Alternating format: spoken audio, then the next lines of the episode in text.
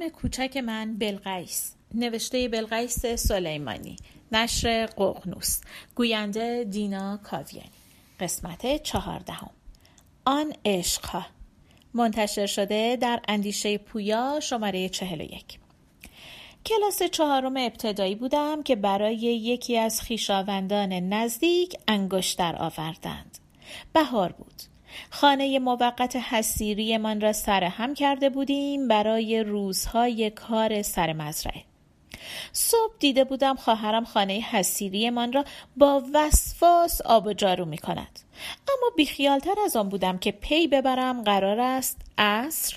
خانواده آقای سین با سلام و سلوات بقچه نشان را بگذارند وسط و با تبختر پارچه چادری و پیراهنی را در هوا تکان بدهند و نامزدی رسمی خیشاوند را با آقای سه اعلام کند. دار دسته آقای سه که از دور پدیدار می شوند شروع می کنم به قاره زدن.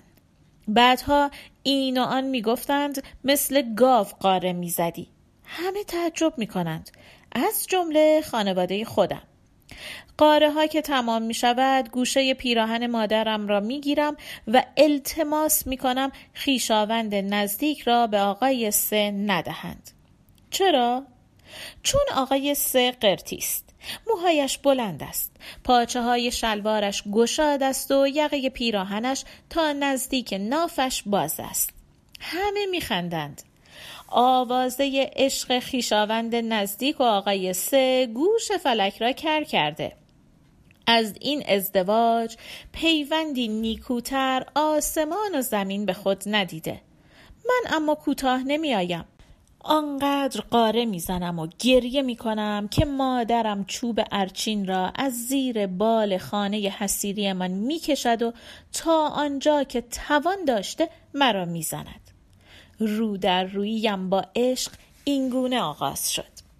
بصیرت درست است. من کودک صاحب بصیرتی بودم. آن ازدواج ترین ازدواجی بود که کل فامیل ما در طول حیاتش روی کره خاکی تجربه کرده بود. ازدواجی پر از خشونت و خیانت که تا همین الان هم ادامه دارد. نشسته ایم سر سفره. دست های کوچک و بزرگ بین کاسه های آبگوشت و دهان های کوچک و بزرگ در رفت آمده است. این لذیذترین غذای خانواده ماست ناگهان دست پدرم از آمد و شد باز میماند لقمه در گلوی پدرم مانده مادرم دست دراز می کند و کاسه آب را به پدرم می رساند. پدرم آب می خورد در حالی که کاسه چشمهایش پر از اشک است. دست های کوچک و بزرگ آرام می گیرند. پدر گریه می کند. همه ما معنای گریه پدر را می‌دانیم. در سال چندین و چند بار شاهد آن هستیم. خواهرم خواهر بزرگم در قربت دور از وطن گرسنه است.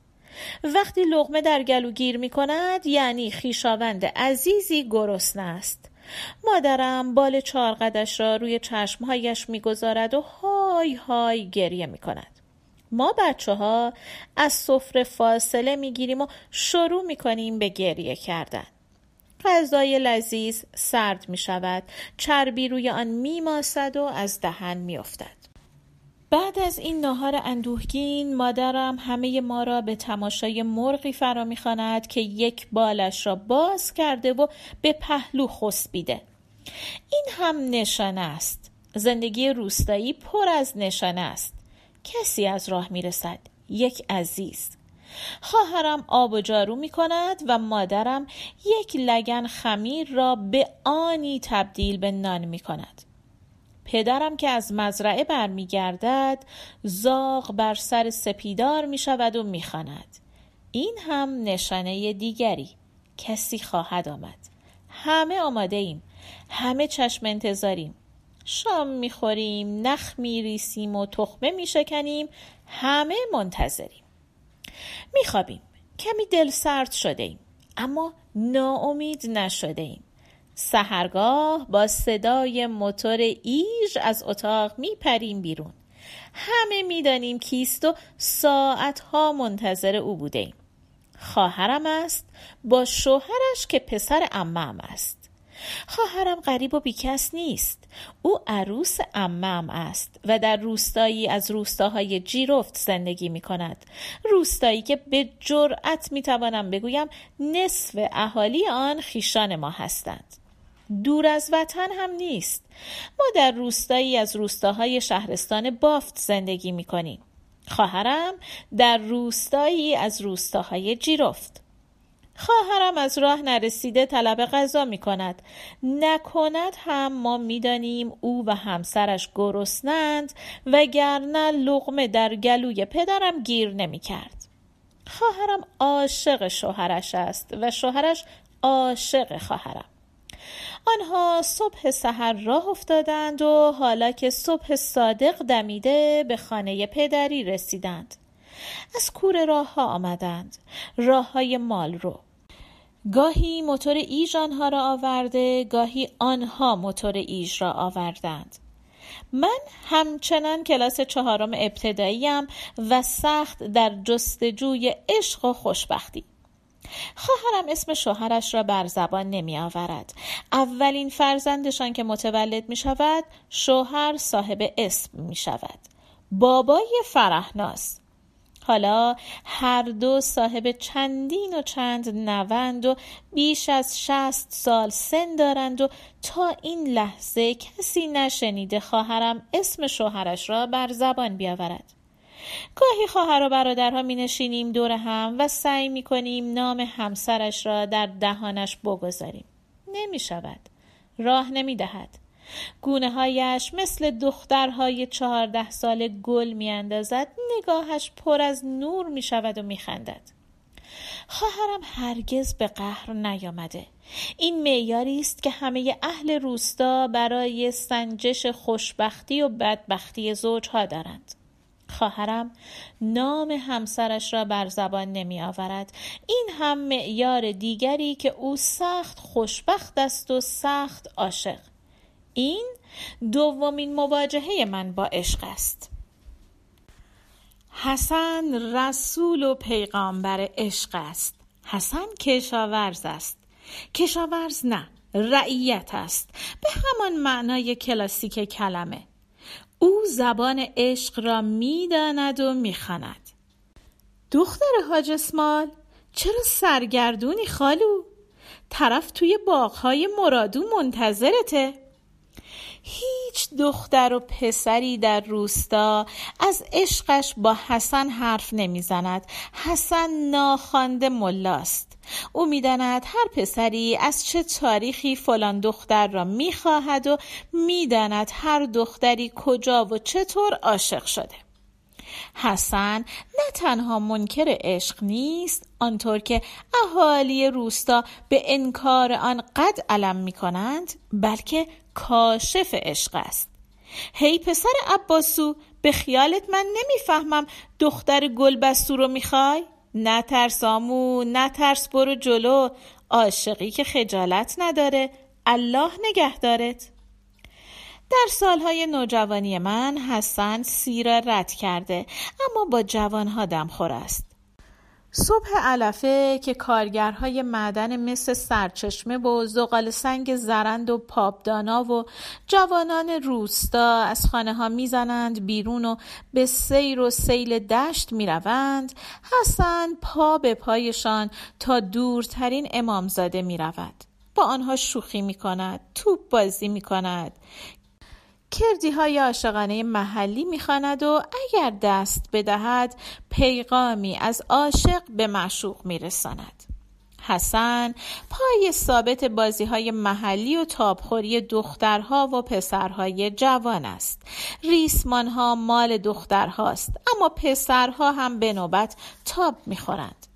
بیش از ده ریسمان کلفت را به شاخه درخت گردوی گشنی میبندند و چرخ می‌خورند و شادیشان را با فریاد به همه اعلام می‌کنند. تمام سیزده روز عید را جوانها تاب میبندند و تاب می‌خورند. حسن بلند ترین فریادهای شادی را در این تاب خوردنها سر می دهد و در همین تاب خوردن هاست که شریک زندگیش را می بیند و انتخاب می کند. حسن عاشق زنش است. حسن پیر می شود صاحب نوه می شود اما همچنان این استعداد خداداد را دارد که رمزگان عشق را رمزگشایی کند بسا دختر و پسرها را که حسن به هم رسانده بسا ها که پاک کرده بسا ها که برده. حسن کسی بود که عشق نوجوانی مرا کشف کرد. پیغامبری کرد و چون آن عشق به سرانجامی نرسید بر آن مویه کرد. شاه نسا و علی جان نماد عشق در روستای من بودند. علی جان چند سال پیش مرد و شاه نسا همچنان زنده است و سوگوار علی جان. اینطور که اهل روستا می‌گویند آب و نان از دهنش میافتد نام علی جان نمیافتد. علی جان شه سوار عشق بود. در عالم نوجوانی وقتی او را می دیدم که افسار اولاغی را که زنش سوار آن است گرفته و با احتیاط از جوی آب رد می کند از خدا می خواستم مردی مثل علی جان نصیبم بکند. این اولین دعای من برای عشق بود. علی جان و شاه نسا خیش هم بودند و خوشنشین نه آبی داشتند نه ملکی. برای این و آن کار می کردند و ایالوار بودند. آنها یازده بچه داشتند. بچه هایی که همین حالا در روستا سمبل مهربانی و نیک سرشتیند آفتاب نزده علی جان شاه نسارا سوار الاغ می کرد و می‌زد به دشت و باغ و صحرا. گاهی به قول امروزی ها دو ترکه سوار الاغ می شدند و قند توی دل زن و شوهرها و پسر دخترهای روستا آب می کردند. شاه نسا دست میانداخت دور کمر علی جان و سرش را میگذاشت روی شانه علی جان و به قول حسن تا برسند به مزرعه مثل دو تا گنجشک با هم جیک جیک می‌کردند سر مزرعه که می رسیدند شاهنسا اول صبحانه را تیار می کرد. چای آتشی که درست می‌شد سرگل آن را برای علی جان می ریخت. صبحانه خوردنشان هم دست مایه متلک و خنده روستا بود. می گفتند نان خشکشان را چنان می خورند انگار حلوا و اصل می خورند. با توجه به تعدادشان به نظرم از آنها فقیرتر در روستا نبود. اما شاد بودند و خوددار قناعت پیشه بودند و سخت کوش. ازدواج کردم. اواخر دهه شست است. در یکی از شهرهای گیلان معلمم. گیلان را دوست دارم به خاطر نداشته هایم سرسبزیش را دوست دارم چون در حاشیه کویر به دنیا آمدم. بارانش را دوست دارم چون همه کودکی نوجوانی و جوانیم به همراه مادرم و کل اهالی روستا مدام چشم به آسمان داشتم. مردمانش را دوست دارم چون با فرهنگند. لاقل من اینطور درک می کنم معلمی را چندان دوست ندارم. اما شغلی است در دسترس لااقل در آن مقطع تاریخی در دسترس بود کار هنری را دوست دارم در دوران دانشجویی در کانون تئاتر بانوان کار کردم به همین دلیل در شهرستانی کوچک یک گروه تئاتر تشکیل می دهم. با گروهی از دانش آموزان زندگی رابع ادویه را که خودم آن را به صورت نمایشنامه نوشتم کار می کنم. همه آنها که در تئاتر با من همکاری می کنند شاگردهایم هستند. یکی از آنها دختری است. فرض کنید حبیب نام. سال دوم دبیرستان. زیباست و درشتندام. از خانواده متمول و بازاری. پدرش دو زن دارد. او فرزند زن دوم است و کوچکترین فرزند. خواهرها و برادرهای ناتنیش بسیار از خودش بزرگترند. جشنواره تئاتر استان در لاهیجان برگزار می شود. با بچه ها سه روز یا چهار روز به لاهیجان می رویم. خورد و خوابمان با هم است. به هم نزدیک می‌شویم با هم عکس می‌گیریم با هم درد دل می‌کنیم با دست پر برمیگردیم تئاترمان مقام اول را کسب کرده رابعه جهنم و بهشت خداوندی را به آتش کشیده که تنها خداوند خود خود خداوند شایسته عشق است. پنج ماه بعد حبیبه را می‌کشند. در اتاقش در خانه ویلاییشان میان انبوه درختان پرتقال او را می‌کشند. برادرها و خواهرهایش او را می‌کشند. حبیبه به پسری نرد عشق میبازد که از طیف و طبقش نیست. بر عشقش اصرار میورزد. خانواده را پس می‌زند و پسر را به خانه میآورد. خبر را که شنیدم زار زدم. آن روزها هنوز دل داشتم. هنوز معنای عاشقی را میفهمیدم. هنوز قدر عشق را می‌دانستم. به سوگش نشستم. به پرسش رفتم. مادرش که مرا می شناخت برایم زبان گرفت. از حبیبه گفت و عشقش به تئاتر و عشقش به عاشقی. سالی نیست که عکس های آن جشنواره را مرور نکنم و سالی نیست که به حبیبه و آن عشق نافرجام فکر نکنم.